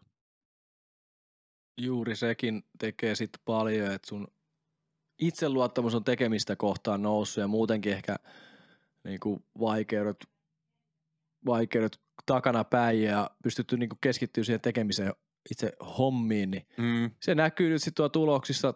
Väinö Mäkelä on taitava pelaaja ja nyt saanut myös kämmentä ruvettu näkyy jopa kisakierroksilla enemmissä määrin, niin saatu siellä myös vähän monipuolisuutta siihen heittämiseen, että ei ole umpi rysty tai luoteta ainoastaan rystypuolen heittoon, niin se on mukava myös nähdä. Kyllä, ja eiköhän tässä ne, ne kolme kärkiheppaa ole. Kyllä mä sanoisin, että niin okei, Mäkelä nyt ehkä on vähän vielä niin kuitenkin kysymysmerkki. Mutta täytyy nostaa ihan ehdottomasti keskustelua. Sitten muita haastajia, mitä me ollaan listattu avoimen luokkaan, niin Mikael Häme, Jesse Nieminen ja Kristian Kuoksa. Noista, jos mainitsee nyt muutaman sanan jokaisesta pelaajasta. Häme, Joo, että tasainen pelaaja ja aina se pari viimeistä kierrosta niin on ollut aina kovia – kovia tuloksia, jolla noussut sitä aika paljon. Ei välttämättä alkukierroksilla niin paljon, mutta on siellä kympin sakis, 15 sakis, mistä sitten pikkuhiljaa hilaa itsensä ylöspäin. Jesse Nieminen viimeiset pari viikkoa, kolme viikkoa ja niin kuin ollut todella hyvää tekemistä. Umpi kämmen tällä hetkellä käytössä. En ole nähnyt itsensä videolta yhtään rystyä tässä viime kisossa, mitä ollaan seurattu. Ja Kristian Kuoksa, vähän se tali siellä kummittelee, että se lähetti sen vähän niin kuin mustana hevosena Kuoksan toimesta ja nyt ollaan sillä vähän noustu sen voittajasuosikkeihinkin, niin se asetelma on muuttunut ja sen jälkeen jossain haastattelussa sanoikin tuossa Pro Tourilla, että ei uskaltanut ihan heittää ensimmäisellä kierroksella, oliko Virpi Niemes, ei kun tuo Pikkarilassa. Heinolassa ainakin sanoi joo, joo, jostain, mutta kuitenkin jossain haastattelussa sanoi kisan välissä, että vähän niin kuin pelkää heittämään noilla ekolla kierroksilla sun muuta. Et toivottavasti sekin on paketti, että se on luultavasti vähän siellä kanssa henkisellä puolella tai mentaliteetissä vähän nyt siellä, että kaverihan osaa heittää tuo kiekkoa, se on nähty monet kerrat, että saa vaan nyt kasattua paketin ja huippukunnossa nyt tähän ja siellä on se USDGC-paikka taskussa, näissä ei aita mitään sellaisia paikkoja, mutta siellä on myös se, että miettii myös pitkään, että lähteekö sinne Amerikkaan vai ei, ja nyt se paikka on, niin sekin voi helpottaa sitä taakkaa sieltä miettimispuolelta, niin voi saada pelinsä kuntoon ja on viime kisoissa kyllä aika vahvoilla. Niin kyllähän se nyt on siellä kuitenkin saatu, että siinä oli se Suomessa vähän vaikeaa sen talin jälkeen hetken aikaa, mutta nyt etenkin Euroopan Open, niin näytti taas silleen, että kyllä sieltä tullaan, sieltä tullaan kovaa. Mutta Juuri se, että miten se, mm, miten se nyt korreloituu näihin SM-kisoihin. Niin viime vuonnahan Kuoksa vähän sieltä kävi pyörähtää. Ei nyt ihan hirveän ehkä odotettua menestystä saanut, mutta sai kuitenkin jotain vahinkoa aikaiseksi, jos näin voitaisiin tää muotoilla. Kyllä, kyllä se niinku, olihan se kotipaikkakunnalla vähän pieni joka suosikki sinne, tai just sellainen, että musta heppa ehkä siinä kategoriassa ja yllättäjä kategoriassa Mm. viime vuonna, ja nyt se on tuo haastajissa jo, että se on noussut, noussut noita kategorioita ainakin meidän silmissä. Kyllä. Ja sitten näitä niinku mustia hevosia, eli semmoisia, ketkä äm, ei todennäköisesti voita, mutta jos sattuu niinku oikeasti hyvä kilpailu, ehjä kilpailu, kaikki kierrokset, niin meillä on täällä muutamia nimiä. Joona Heinänen, Tuomas Hyytiäinen, Joonatan Häme, Daniel Davidson, Seppo Paju, Elias Luukkonen ja sitten Leo Piironen ihan vaan historian takia. Ja no ehkä näistä sen verran, että Heinäsellä ehjäkaus on saanut USDGC-paikan, voitti Heinolassa, kaikki mahdollisuudet pärjätä myös täällä. Koko, niin kuin, miten se voisi sanoa, Heinäsellä ehkä uran paras kaus menossa. Tasa, tai tasaisin, että siellähän on se hopeamitali kuitenkin siellä Keurun SM-kisoista Joonallakin plakkarissa. Et kyllä mm-hmm. se niinku, se vaan sattunut aina yksittäisiä tapahtumia Joona EMissä pronssilla, että se sattuu nyt yksittäisiä tapahtumia, onko se tänä vuonna ja talissa sitten se huippukisa vai onko se nyt vai onko se vasta tulossa, niin sitä ei tiedä, että se tasaisuus pitää löytyä ja vähän sosiaalisen median kautta seurailu, niin siellä vähän on hakemista kisojen niin kuin tasaisuuden kanssa ja sen kanssa painitaan Heinäsen toimesta. No Hyytiäinen, sielläkin Pohjois-Amerikassa käytiin pitkä kevätkierros. Suomessa, no sielläkin ehkä se tasaisuus nyt pikkuhiljaa taas löytymässä. Et Siinä oli vaikeaa se pari kisaa, kun tuli Suomeen ja Eurooppaan takaisin. Joo, että siinähän päästiin aika hyvillekin sijoituksille ja otettiin se Vironmaalta se USDGC-paikkakin itselle haltuun ja Tyynessä pelasi tosi hyvin. Et siellä on potentiaalia, mutta se, että mihin kisaan se nyt napsahtelee, Hyytiäsekin osalla, että se kokonaisuus, että pysyy paketti hanskassa joka osa-alueella, niin se on mielenkiintoista nähdä myös tälläkin viikolla, että mihin Hyytiäinen yltää. No, Joonata Häme viime vuonna tuli ehkä vähän, no ainakin mulle tuli puskista. Toki SM-kissa tuli eka se Frisbeegolf-selostus mulle ja myöskin se eka kerta, kun oli sille oikeasti pakko seurata aktiivisesti, että kuka tässä nyt on ja mitä sinä nyt oikeasti tekee. Niin tuli vähän sieltä jostakin ja sijoittui ihan hyvinkin. Juuri näin. Silloin 2015 Lahti, Lahden SMissä Häme sai villin kortin silloin ja oli silloinkin muistaakseni ihan kärkikamppailussa mukana. Ei ollut top kolmessa nyt, kun tuossa nopeasti tarkistin, niin, mutta ei ole ensimmäisiä kertoja Jonatan Hämeelle, että on ollut kärkikamppailussa mukana SMissä.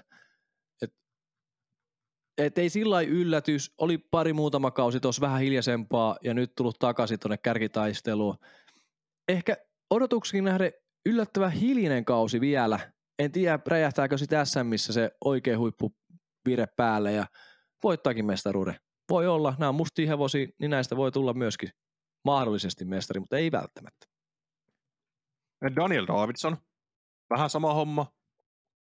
Viime kesä SMissä kolmas, toinen, kolmas. Joonatan alku. Hämeen kanssa, Joonatan Hämeen kanssa taisteli siitä toisesta sijasta Kyllä, pitkän oli aikaa. toinen, se oli jaettu toinen sija. Eli periaatteessa mä olin oikeassa. Kyllä, Toinen tai kolmas, Kyllä. toinen tai kolmas, jaettu toinen. tuossa meidän listassa on kolmantena, mutta, mutta toisena se oli, jaettuna toisena. Kyllä. Eli sielläkin taisteltiin tosi hyvin. Mulla itsellä henkilökohtaisesti Davidsonin kohdalla oli kauheat odotukset tälle kaudelle. Aloittikin. Köpiksessä tosi hyvin kautensa voittamalla sen. Tosi hyvän näköistä pelissä. Sitten vaan meni vähän niin kuin unholaan periaatteessa ja nyt ehkä vähän näkyy taas samaa sitä syksyvirettä, mitä siellä on Davidsonin kohdalla aina en- ennenkin ollut, että syksyllä rupeaa paranee, mutta onko SM-kisat liian aikaisin tänä vuonna? Voi ehkä olla. En tiedä. Saa nähdä. Sitten tässä nyt Seppo Paju on listalla. Sepolla alkukaus oli talissa tosi hyvä. Ei ollut kaukana, ei voittanut. Sitten Heinolassa, hyvä. Mutta sen jälkeen on vähän niin kuin pudonnut. Eikö se tuossa jossain juhannuksen tienoilla sanonut, että vähän ehkä on sitä samaa käsiongelmaa Joo.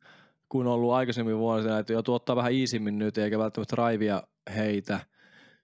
Mm, en kyllä. tiedä sitten, nämä, aika, nämä nyt viime kisat ei ole Estonia Open, että onko siellä jotain vai ei ole, mutta Seppu Pajun ihan niin kuin aikaisempien kokemuksien perusteella niin pitää nostaa tähän taisteluun niin kuin näille sijoille kuitenkin, että ihan oikein nimi siellä ja katsotaan, onhan se yksi maailman parhaimmista niin kuin kiakon kulmien kontrolli heittäjistä, että et, toivottavasti nähtäisiin jollain videokortilla vähän taas Seppo Paju hyviä Antsoja ja kaikkea upsia ja kämmentä ja kaikkea. Mä Kyllä, tykkäisin. koska ja onhan kuitenkin Seppo pelannut lausteella varmaan lukemattomia kertoja. Niin kuin lukemattomia kertoja. On ja nuoresta lähtien siellä se on aloittanut frisbeegolf-uransa, niin, niin. Et, et se on tuttu paikka Seppo Pajulle, mutta taas sitten paikallinen, koska viimeksi voittanut 2015. Niin. Saa nähdä, saa nähdä miten Sepolle käy. No sitten löytyy Elias Luukkonen, nuori pelaaja. Mites Elias? No Eliaksellakin on ruvennut pikkuhiljaa löytyy tässä viime aikoina, ja mä halusin vain nostaa sen tähän listalle sen takia, että siellä on potentiaalia ottaa niin kuin noita hyviä sijoja tuosta kärjen takaa tai jopa kärjestä, mutta onko valmis vielä itse pelaaja tähän menestykseen tai ottamaan sitä kärkisiä? Ei välttämättä. Viimonnakin on tosi hyvin sijoilla. Ja sen takia tuossa listalla tällä hetkellä. Ja sitten tosiaan Piironen vanhojen meriittien ansiosta, että nyt kun on kolmannet SM-kisat lausteilla, mihin osallistuu, osallistuu niin ottako kolmannen voito. Ja niin kuin tuossa puhut, sanoit, niin nämä viimeiset kierrokset tai viimeiset kilpailut on mennyt suhteellisen hyvin. Juuri näin. Tässä juuri katoin, että EOssakin se paikka 28 sijaa ja sitten kuitenkin viime alkustiksessakin kahdeksas, että siellä on hyviä sijoituksia tullut tässä hyvällä reitingillä pelannut viimeiset kierrokset. Euroopan oppilista nopeasti katsotaan tuosta, kun löytyisi oikea rivi. Noin. Katsotaan reitingit nopeasti. Eli tonni 6, no 984 sitten toinen rundi, mutta kolmas rundi taas tonni 13 ja viimeinen kierros tonni 58.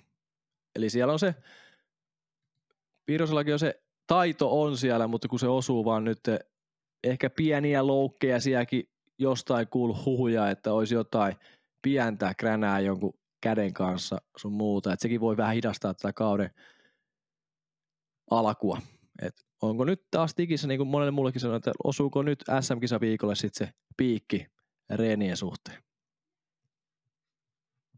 Ja sitten, no ota sä nämä yllättäjät täältä, koska sä tiedät niistä paremmin. Joo, siis tällaiset... Ai sä niinku... tiedät, minkä takia sä oot laittanut ne tänne listalle. Joo, mulla on näköjään kahdellakin rivillä näitä nimiä täällä. Siis viime vuonna vähän niinku jopa sellaisia yllättäen, yllättäviä nimiä kärkikamppailussa joillekin ja joillekin ei. Oli Davidson, Jonathan Häme ja Pyry Joutsen nousi videokortteihin siellä viimeisellä kierroksilla. Mutta siellä on Suomen paras amatööri tällä hetkellä itse asiassa videokortissakin torstaina Neil Hongisto.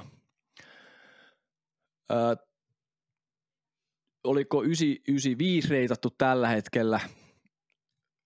Nopeasti tarkistan tuosta. Oli 994, anteeksi, yhden pisteen heitto. Mutta voi olla sellainen nimi, mikä tulee, mutta katselin sen äh, PDG-statsei tuossa, että hänellä on kaksi aika pienempää C-tierin kisaa alla. Kestääkö ison kisan paineita? Miten pelaaja käsittelee ne? Ainakin mitä Metriksistä löysin hänen kierroksia, niin älä uskomattomia kierroksia pelannut tuolla Turun seurulla, on paikallinen. Mutta se, että onko valmis siihen videokortti heti ekoihin kisoihin, heti videoihin sun muuta, että iso porras Kyllä. Mutta sitten tässä on taas sellaisia nimiä seuraavaksi, että Joni Peltonen, Heinolassa aika uusi nimi kaikille silloin, tuli ja pärjäsi tosi hyvin videokortissa. Totta kai pelasi sinne itteensä ja nyt tämä Hongisto laitettiin sinne paikallisena. Sitten Eetu Tuominen, yksi iso yllättäjä myös tuo Oulussa. Hänkin pelasi itsensä sinne kärkikorttiin silloin ja videoihin. Niin tällaisia nimiä tässä nyt kolme. Ja sitten muita myös, mikä on kaudella myös tosi hyvin pärjännyt, niin seurakkaa myös näitä.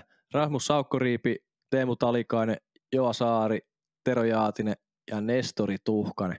Nestori Tuhkasesta voisi olettaa ja odottaa, että tulee pärjäämään lausteella.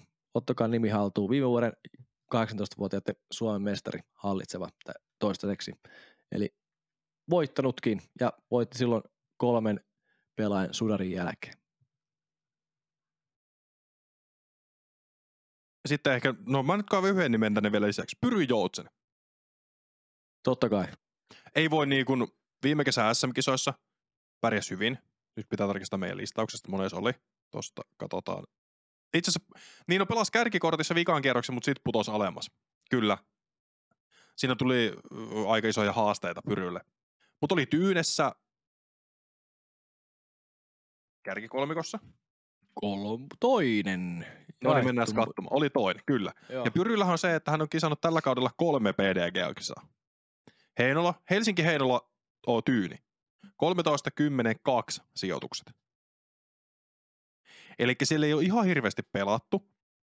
Viime kisan SM-kisoissa hän putosi 16.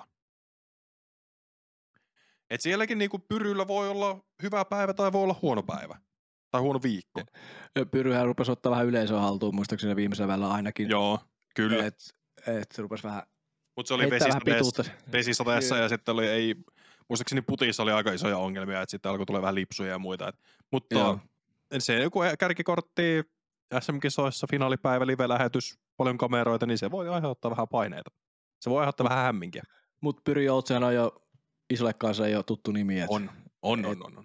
Nämä niinku tosi yllättäjät ainakin mun puolesta, mitä mä tuossa luettelin, on sellaisia, että ei välttämättä ole isoille yleisöille Kyllä. edes tuttuja, niin kat seuraakaan. Joo, mutta tämä, niin olisi pitänyt ottaa tänne mustien hevosten joukkoon ehkä. No se lipsahti vahingossa, jäi pois sieltä. Mustiin hevosiin lisätty. Laitetaan.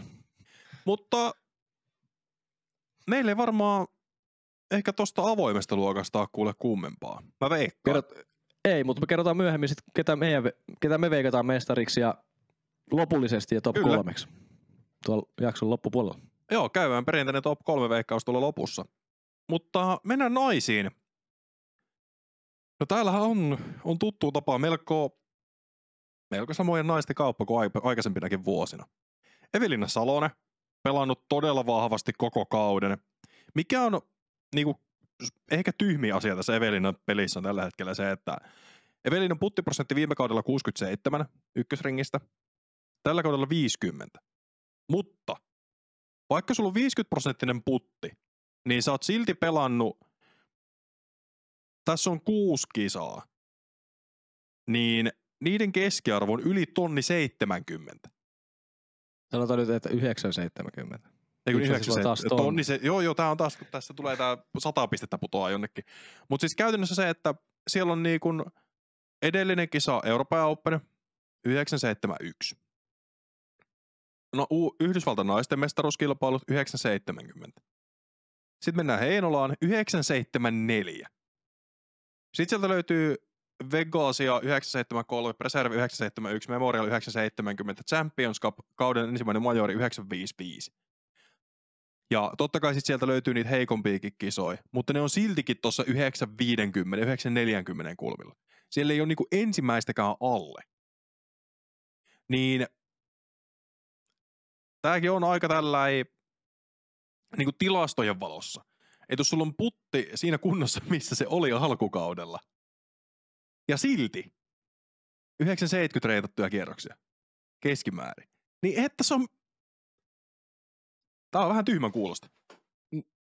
Sulla tippuu muuten äänieristi just seinän takaa, älkää ihmetelkö pikku kolinaa. Äh, Mutta tota, tota,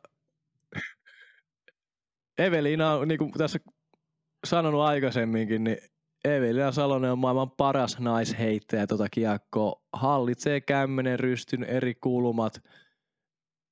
Aivan upeata katseltavaa Evelina Salosen heittäminen tällä hetkellä. Ikävä kyllä,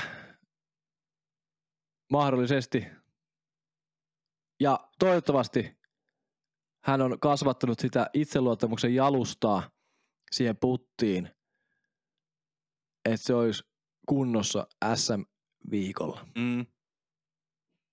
Tai paremmassa kunnossa kuin aikaisemmin. Tai se itseluottamus. Teknillisesti silläkin on hyvä putti, mutta se mentalipuoli hajottanut sen tekniikankin. Sillä on teknisesti oikeasti hyvä putti, mutta se on nyt isossa roolissa se itseluottamuksen kasvattaminen ja toivottavasti on taas ei ole tullut vähän lisää siihen tekemiseen ja tykkää mennä puttaamaan.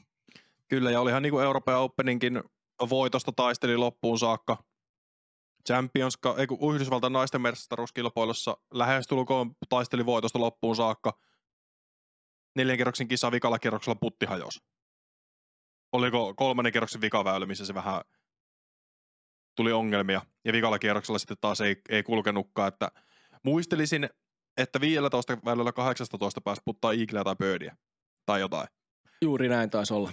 Niin se on silleen, että jos sä laitat, laitat niistä yli kolme sisään, niin se on vähän ehkä ongelmatapaus. Mutta väitän, että se on silti tuonut itseluottamusta. Koska sä tarjot edelleen mahdollisuuksia, niin se, ei ole, se huono puttaaminen ei ole mennyt avauspeliin. Niin tässä nyt on kuitenkin ihan kauden pääkisat on tulossa. Nyt on Suomen mestaruuskisat, sitten on maailman mestaruuskisat. Ja se on oikeastaan siinä. Sitten siellä Throw on Throw, Throw Pink Women's Disc Golf Championship, mikä on USDGC aikaa. Mutta siinä on niinku niitä pääjuttuja. Ja niin kyllä mä, ei tästä vaan pääse. Kyllähän Evelin Salonen on edelleen niin kuin yksinkertaisesti suuri voittajasuosikki. No, tähän väliin on pakko, pakko sanoa se, että sama oli viime vuonna ennen EMiä, että Evelina Salonen oli menossa Mm-hmm. aivan ypö yksinäiseen niin kuin mestaruuteen molemmissa. Ja muissakin vuosina siis SM-kisojen aikaa on ollut sillä, että Evelina Salonen on ollut niin kuin aikaisemmissa kisossa älyttömässä tikis. Mutta sitten jotenkin vaan, Henna Blumbrus on voittanut ne mestaruudet kuitenkin. Ja Evelina Salonen on ollut toinen. Niin, Mä en tiedä mikä siinä niinku, ja, ja Blumbrus on ollut niinku jopa heikohko niinä vuosina, jollain vuosina siinä kohtaa, mutta Blumbrus jotenkin syttyy noihin SM-kisoihin ja saa itsensä kasattua niihin ja haastanut Salosen ja voittanut hänet. Et Niin onhan mielenkiintoista tästä- nähdä, mitä nyt tänä vuonna tapahtuu. Niin, kyllähän tässä, niin jos katsotaan, niin 2014 vuodesta saakka nämä on kaksi naista ollut kärkikaksikossa. Siinä ei ole ketään muita päässyt väliin. Niin. Ja tälläkin kaudella, jos mietitään, niin no Hennan kaushan on ollut aika heikko. Jos mietitään niin kuin hänen omia standardejaan ja hänen omaa tasoa, mikä se on ollut aikaisemmin. Niin siellä nyt paras sijoitus on Heinolan Prodigris Pro Tourilta toinen. 947 reitattu. Heikoin näistä, mitä mä oon valinnut tähän, näistä niin kuin periaatteessa hyvistä sijoituksista. Memorialis 4, 976. Paras kierros taas, tai paras kisa. Sitten sieltä löytyy no viimeisimpinä, niin Euroopan Open. Kolmas, 962. Yhdysvaltain naisten mestaruuskilpailut, seitsemäs, 967. Sitten Champions Cupissa 11, 958. Ja siinä on nämä periaatteessa kolme majoria naisille. Niin kyllä tässäkin nyt taas on se, on se sama tarina kuin aikaisemmin, että Henna ollut vähän heikko. Mutta kohti ollaan menossa sitä, että jotakin voi kohta iskeä. Et jos mietitään taas, otetaan sama tilasto kuin Evelinalta, että viime kauden ykkösringin putit 65 pinnaa, tällä kaudella 54 pinnaa. Niin kyllähän tuossa nyt on havaittavissa, että ongelmia on. Joo, ja tuohon lisätään myös se, että ehkä Blumbrusin omien sanojensa mukaan jossain alkukaudessa oli myös heitossa ongelmia. Mm. Ja siellä oli myös siellä Amerikan maalla toisella pysähdyksellä, niin oli myös alaselän kanssa jotain pientä. Kyllä. Oliko ongelmaa tai väsymistä tai jotain, mutta siis pientä sellaista huolta, niin jätti kisakin välistä. Mutta toivottavasti nämä kaikki on takana päin ja saadaan kova kamppailu tällä viikolla isommasta pokaalista naistenkin osalta. Kyllä. Mutta mä sanoisin, että Heidi Laine tulee haastamaan tänä vuonna oikein urakalla Kyllä. Näitä kahta naista. Et nyt on Heidin peli asettunut uomiinsa tuossa viime kisoissa. Mun mielestä. Kerro sä nämä tilastot taas, niin mennään sitten itse. Joo. Eli no Heidihän nyt on voittanut tällä kaudella aika paljon, kun Henna ja Eve ei ollut Euroopassa. Ehkä vähän tyhmän kuulonen juttu, mutta niin se vaan on, että siinä kohtaa voittajat olisi voinut olla erilaisia. Voitti Estonia Openin 948 reitattu, voitti Tyynen 958 reitattu, Nokia Openissa 982 reitattu yhteistulos tai kierrosreitingin keskiarvo. Oulu voitti 953. Öö, oli toinen Kööpenhaminassa Europro kauden avauskilpailu. Selkeästi kauden heikoin 903. Sitten, no otetaan vaikka Euroopan Openin kauden majori Heidille, tai ensimmäinen majori, niin 944. Ja en tiedä, kun tässä tuntuu, kun katsoo taas tätäkin tilastoa, jos miettii, että Heiden puttia katsoo tätä, niin ykkösrenki viime kaudella 69, niin tällä kaudella 58. Niin mä en tiedä, onko tässä jotain, jotain sellaista. No, tää, nämä on nämä tilastoja, niin ei oikein tiedä, niin. miten niitä on merkattu per vuosi ja vähän eri kisojakin alla ja onko mm. olosuhteet aina samat sun muut, mutta kympin niin. on aina sama kuitenkin joka kisassa. Kyllä. Periaatteessa. Toi antaa jotain osviittaa, mutta ei ihan voi täysin katsoa kenenkään osalta sitä, että No mutta jos kymmenen pinnaa putoaa, niin kyllä, kyllä, siinä, kyllä jotain siinä on tapahtunut, mutta odotin Heidi Laineelta alkukaudesta enemmän silloin, niin vähän niissä ekoissa kisoissa oli jopa vähän pelottavan ailahtelevaa se heittäminen. Mm. Mutta nyt viime aikoina, viime kuukausina Heidi Laine on nostanut tasonsa ihan älyttömästi ja saanut pelin uomiinsa. Ja Kyllä. se on upeaa nähdä, miten Heidi Laine on nostanut tasoaan kisa kisalta ylöspäin. Ja tänä vuonna voi olla se paikka taas, että Heidi Laine on lähempänä tota aikaisempaa kaksikkoa ja jopa oisko haastamassa jompaa kumpaa myös siitä pokaalista ja no, kakkossijasta mun mielestä on Heidi Laineen paras mahdollisuus siihen. Koska tämä on molemmilta naisilta, niin kuin Hennalta ja Eveltä, ailahtelevin kaus. Ja nyt ne on niin kuin haavoittuvaisia. Niin nyt olisi sauma hyökätä. Kyllä, ja niin kuin viime vuonnakin Virpiniemessä sanottiin, että on ehkä Heidi kausi, mutta tänä vuonna olla vielä lähempänä kuin Kyllä. viime vuonna. Että et tänä vuonna oikeasti voi olla se, että haastaa tosi paljon ja viime vuonna siellä olikin jo kärjessä jossain kohtaa kisaa. Mutta mä luulen, että näiden kolmen pelaajan välillä käydään tänä vuonna todella tiukka kamppailu. Kyllä, ei ja... välttämättä repeä missään vaiheessa. Saa nähdä.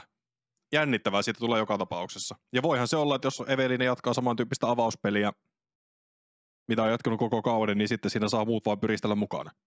Ja, sit se ja he, jos saa vielä puttisa siihen, niin. jos puttisa saa siihen vielä mukaan, niin sitten ei välttämättä ole kellään haasta, haastettavaa niin siihen pelaajaan, eli Evelen Sanoseen, mm. mutta joka kisa on aina erilainen. Kyllä. Ja se, mikä näistä, niin jos miettii kaikkia näitä naisia, niin yksi tilasto erottaa nämä kaikkein niin kuin selkeimmin niin kuin tavallaan paremmuusjärjestykseen. Evelina Salosen niin kuin väyläosumaprosentit. Toki se on aina vähän subjektiivista, mikä nyt oikeasti väyläosuma. 75 pinnaa johtaa siinä niin kuin uudiskin naistilastoja. Hennalla 70 pinnaa ja Heidillä 59 pinnaa. Ei sitten ole totta kai taas, että miten ne on merkattu, joo, mutta keskimäärin jos olet väylällä, niin siitä tulee toi. Jos et ole ehkä ihan väylällä, mutta olet vähän sivussa, niin siitä voi mennä offiin, mutta jos et kyllä se, mutta toki Heidilläkin tuossa varmaan painaa se alkukauden seikkailut, koska nythän se on niin näyttänyt todella, todella hyvältä. Heittää pitkälle ja tarkasti nämä viimeiset muutamat kilpailut. Oikeastaan kun ollaan kesään päästy, niin se on alkanut toimia. Juuri näin. Silloin kylmässä ilmassa niin Heidi Lainella oli vähän hakemista niiden heittojen kanssa.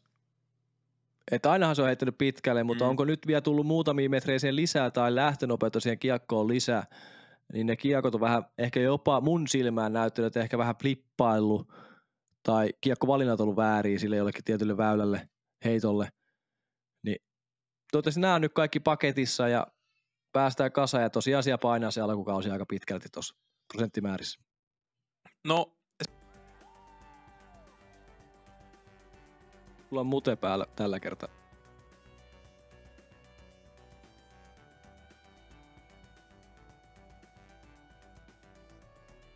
Ja näin palataan pienien teknisten ongelmien jälkeen takaisin. Toivottavasti kaikki toimii. Ja lähdetään sitten tosiaan käsittelemään vähän eteenpäin tätä naisia. Eli viime vuonna tosiaan kärkikolmikossa oli, oli Evelina Henna ja Jenni Engström. Ja Engström on myös tänä vuonna yksi lähimmistä haastajista. Juuri näin, että nostaisin sen kanssa haastajia myös 2016 käydystä Lausten kisoissa, niin Eveliina Salonen ja Henna Blomburus ja Jenni Engström oli silloinkin kärki kolmikkona. Et kyllä mä nostasin Jenni Engströmin tonne haastamaan tota kolmikkoa, mitä aikaisemmin tuossa puhuttiin. Mutta myös Silva Saarinen, mi- miten tota, pitämään kasassa koko viikonlopun itteensä, että mm. ei tule mitään synkkiä hetkiä sinne kierrokseen liikaa. Ja miten Sieni Karppisen vaikeudet vähän terveyden kanssa ollut, ollut tuossa EON aikana ja Estonia Openinkin aikana, että miten ne on pärjätty. Mä nostin silti sinne lähimpiin haastajiin Jenni Karppisenkin myös. Aika lailla samalla viime vuonna SMS nosti itsensä tonne kärkikamppailuun mukaan ja sitä kautta myös tänä vuonna saanut hyviä sijoituksia kisoissa. Ja voi yksi kokenut pelaaja myös olla Tinja Väisänen, mikä myös voi yllättää. Se voi olla myös mustissa hevosissa. Niin kyllä yleensä aina SM-kisoissa, kun alkaa peli tavallaan totenemaan, niin sitten yhtäkkiä alkaakin näkymään sitten jossain kohtaa. Mutta sittenhän sieltä löytyy tosiaan vielä mustista hevosista Emilia Kallio. Ja Emilia Hanna on pelannut alkukauden sille me ei ole oikeastaan pelannut kuin Pro Touria. Eli sieltä löytyy Helsingin osakilpailusta neljässiä, johti sitä jossain kohtaa. Sitten löytyy Heinolasta yhdeksässiä ja Oulusta kuudessia. Ja tämä on toinen lisenssivuosi hänelle. Eli puhutaan vielä kuitenkin suhteellisen kokemattomasta pelaajasta. Joo, että mä lähinnä sen takia nostaisin tuohon mustaksi sen, että sillä riittää heittopituus mm. tuo radalla, mitä tarvitaan, mutta riittääkö tarkkuus vielä? Mutta voi olla yllättävää, voi käydä välillä tuolla kärkikolminkokin luona, mutta en usko, että riittää vielä tänä vuonna sen enempää haastamaan. Joo, ei, ei välttämättä, eikä vielä tänä vuonna. Mutta oliko sulla oli mustia hevosia vissiin lisää, oliko? No oli vielä Klinsteet, jos meni oikein lausuminen tällä kertaa. Ei varmaan mennyt, mutta ei jäädä siihen kiinni. Ää, totta kai pitää nostaa mustashevoseksi myös lähellä, että lähimpiin haasteen olisi päässyt, mutta tällä erää mustissa hevosissa. Eli tulee haastamaan kärkikolmikkoa, kärkiviisikkoa. Ei ihan vielä tänäkään vuonna riitä. Ensi vuosi voi olla lähempänä taas. Kyllä. No, no siinäpä se varmaan sitten on tältä osin. Öö, meidän haastatteluissa on kysytty pitkin kautta ykkösrengissä haastatteluissa, että ketkä tulee voittaa Suomen mestaruudet. Niin, no täällä on aika selkeänä, että kuka se tulee olemaan, tai kuka sai eniten ääniä naisissa. Mutta avoimessa luokassa tämä on vähän enemmän levällä.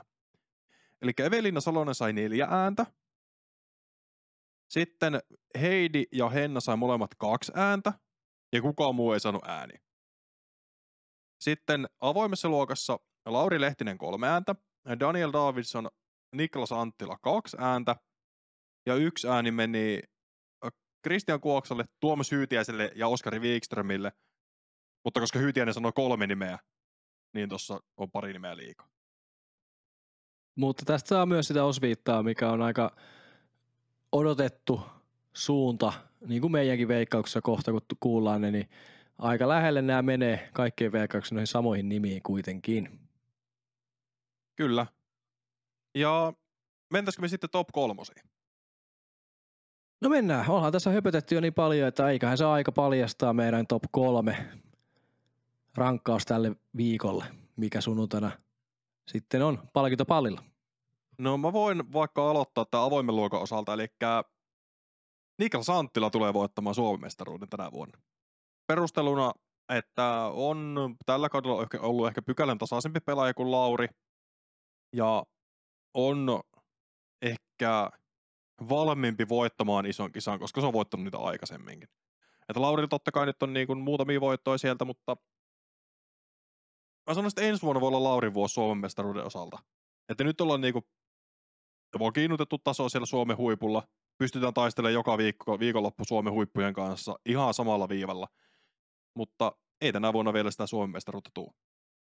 Toisena on sitten Lauri Lehtinen. Että ei se kuitenkaan, se taistelee Anttilan kanssa tiukasti ja loppuviimein tämä on aika 50-50. Mä sanoisin, että 60-40 Anttilalle, mutta kyllä Lehtinen tulee tiukkana ole mukana. Ja kolmas, no tämä on sitten taas vaikeampi. Siinä voi olla, no mulla on neljä nimeä, Hyytiäinen, Nieminen, Mäkelä, Häme, Mikael Häme. Ja Hyytiäinen siinä eniten ehkä tämmöisenä mustana heppana. Niin, no mä nyt laitan vaikka tohon, mä laitan siihen vaikka Jesse Niemisen. Laitan Sitten on mun, kyllä, laita se siihen, eh, mulla on melkein sama lista täällä kuin sinulla. Äh, Niklas Anttila tulee voittamaan minunkin papereissa SM-kisat lausteella tällä viikolla. Lauri Lehtinen haastaa, voi mennä jopa ratkaisuväylille tälläkin kertaa ja Anttilalla on siitä historiaa myös ja on myös Lehtiselläkin, mutta SM-kilpailussa Anttila on voittanut Niemistä vastaan Sipoossa ratkaisuväylillä ensimmäisenä sellaisella. Mutta Anttila jotenkin tämän vuoden peli on ollut niin tasasta tekemistä, että kyllä mä laitan Anttilalle. Lehtinen tosiaan tulee haastamaan tosi hyvin. Totta kai Estonia Openin hävisi, niin pitäisikö mun nostaa se Lehtinen kuitenkin sinne ykköseksi? Kyllä mä nostan. Lauri Lehtinen voittaa. Tämä on se mun intuitiiti, mikä se sanoo? Intuitio. Just se, minkä mä siellä radalla sain. Mä menen nyt sillä, eli saan vaihtaa vielä. Lauri Lehtinen vaihtaa, voittaa. Kyllä. Lauri Lehtinen voittaa, Niklas Anttila toinen. Ää, niin kuin olen tässä koko jakson ajan saa tiukkaa kamppailua tulee olemaan. Mutta sitten kolmas sijoitus.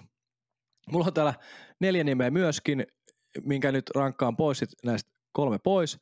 Mulla on Jesse Nieminen, Väinö Mäkelä, Mikael Häme ja Nestori Tuhkanen. Mä jätän sen Nestori Tuhkasen kolmanneksi. Vähän kans yllättävää nimeä siihen mukaan, kun muut yrittää kato taistella ottaa kärkeä kiinni väkisin siellä ja vähän tekee virheitä, niin Nestori Tuhkanen pelaa vaan tasaisesti ja tulee kolmannen sijalle. Tässä mun top kolme, eli Lauri Lehtinen voittaa, Niklas Anttila toinen, Nestori Tuhkanen kolmas. Otatko naiset perään? Totta kai mä voin ottaa naiset perään. Tässä niin kuin koko jakso sanottu, Evelina Salonen, jos itse luottamus on vähänkin tehty sinne pohjaa työtä, niin tulee voittamaan naisten luokan Suomen mestaruuden sunnuntain. Heittämään maailman paras, niin ei siinä ole epäselvyyksiä. Tuo tarvii niin tarkkaa heittoa, pitkää heittoa, tulee voittamaan Suomen mestaruuden. Mutta nyt tulee yllätys. Heidi Laine toiseksi. Vähän yllätystä tuohon mukaan. Eli nostan Heidi Laineen rikkomaan tämän kaksikon tänä vuonna. Ja sitten kolmantena Henna Blomruus. Mua vähän jännittää kyllä tämä sillai sanoo ääneen, että Henna Blomruus on kolmantena, koska on SM-kisat ja kuitenkin historia on siinä, että, että saa itsensä tikkiin myös SM-kisa viikolla. Että tämä on aika rohkeet. Mä, mutta mä menen näillä. Salonen, Laine, Brumbus kolmikolla ja siinä järjestyksessä. No niin, se on hyvä kolmikko. Kun mulla on sama kolmikko, mutta mä teen tänne pienen muutoksen tässä samalla, kun sä puhuit. Evelina Salonen häntä voittaa. Eihän siitä nyt niin kuin... Se on aika selvä hommakin jopa. Toisena, no mä nyt laitan sinne Hennan. Mulla oli alun perin Heidi, mutta mä vaihan Hennan sinne. Koska siellä kuitenkin, siis olen molemmat naiset äärimmäisen kokeneita ja Henna nyt voittanut vähän enemmän kuin Heidi. Mutta se on se kokemus, mikä puhuu tällä viikolla. Iso kisa, iso paikka, niin silloin nostaa esiin. Ja Heidi kolmanneksi. Valitettavasti ei vielä tänäkään vuonna. Ehkä ensi vuonna. Mutta upeat kisat tulossa koko viikon. Seurakkaa kisoja, kattokaa liveä, käykää paikan päällä ja heittäkää myös itse ja inspiroitukaa siitä heittämisestä. SMistä. Ihan ehdottomasti.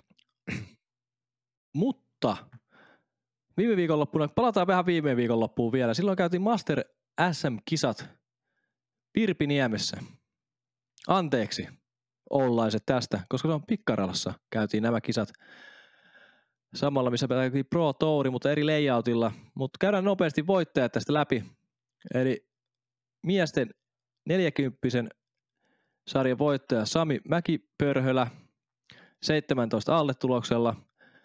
Lähestulkoon tonni reitingillä, pelannut koko viikonloppu, kova, tosa, kova taso. Ja toiseksi Heikki Saunanen ja kolmanneksi Mika Laikko. Itse asiassa jaettu toinen sija, jos katsoo tarkemmin numeroita. Sitten naiset 40 Hannele Määttä plus 31 tuloksella ja toisena Niina Rajala ja kolmantena Annemari Lumppio. Ja miehet 50-luokassa voittajana ylivoimaisena Ville Piippo, naiset 50-luokassa Kristina Sylman, yhden heiton erolla Kirsi Kaikkoseen ja miehet 60-luokassa Juha Pohjalainen voitti tuloksella plus yksi sudareiden jälkeen. Naiset 60-luokan voitti Tuula-Liisa Alanko Hussein. Jatkoreillä sekin ratkaistu Tuure, Tuire Leppästä vastaan. Ja miehet 70-luokka Esko Jokinen. Tässä uudet kultamitallistit SM-kisoista viime viikon lopulta. Onnittelut heille. Ja siinä palkas olemaan meidän tämän viikon jakso. Pieniä Kyllä. teknisiä ongelmia, mutta ne toivottavasti nyt ei videolle saakka päätynyt, kun homma meni poikki siinä kohtaa, mutta niistä selvittiin. Ehkä. Katsotaan vielä. Katsotaan tuliko kalustovahinkoa, mutta se on semmoista aina välillä. Muistakaa seurata frisbeegolfia, muistakaa katsoa SM-kisoi. Muistakaa laittaa meidän kanava seurantaa. Edelleenkin joku 70 prosenttia meidän katsojista ei ole seurannut meidän kanavaa YouTubessa. Joten Kyllä, laittakaa seurantaa, niin saatte videot heti näkyville, kun ne ilmestyy. Ja käykää heittämässä kiekkoa ja tosiaan seurakkaa SM-kisoja. Just näin. Ei tässä sen kummempaa. Me nähdään ensi viikolla SM-kisojen koonni yhteydessä. Jälleen kerran tuttu paikka keskiviikko, kello aamu yhdeksän. Ykkösrinkin YouTubessa, Spotifys ja kaikkialla muuallakin. Joten kiitos, että katsoit, kiitos, että kuuntelit. Ei muuta kuin ensi viikkoa. Moi moi! Kiitos, moi moi!